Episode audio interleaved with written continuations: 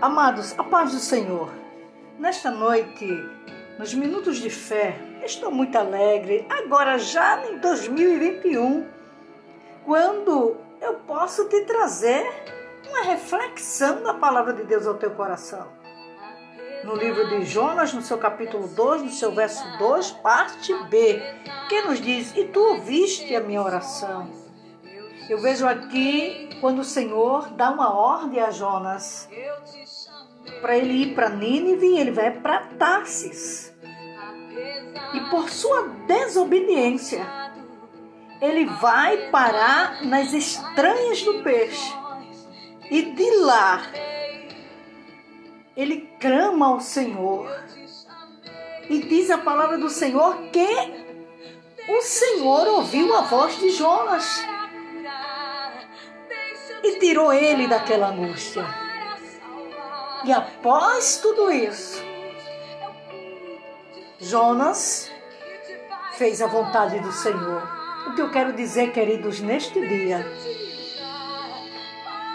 é que muitas vezes o Senhor nos ordena fazer a sua obra e eu não quero fazer, você não quer fazer, se esconde, coloca desculpa, acha que o Senhor não está vendo.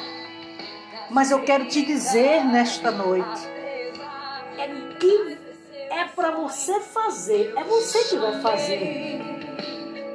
Não é outro, é você. Porque quando o Senhor pede conta, a gente passa o processo que Jonas passou. Mas que eu e você possa levantar a cabeça e obedecer ao Senhor. Clame a Ele, busque a Ele, insista, bata, acredite. Olha, eu quero te dizer uma coisa: tem resposta chegando aí, tem vitória vindo aí. Sabe por quê?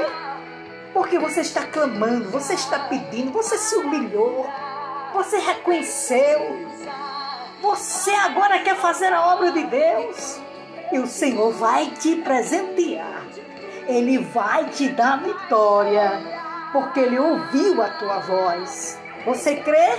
Então que Deus em Cristo vos abençoe nesta noite. Seja abençoado e agraciado em nome de Jesus. Amém.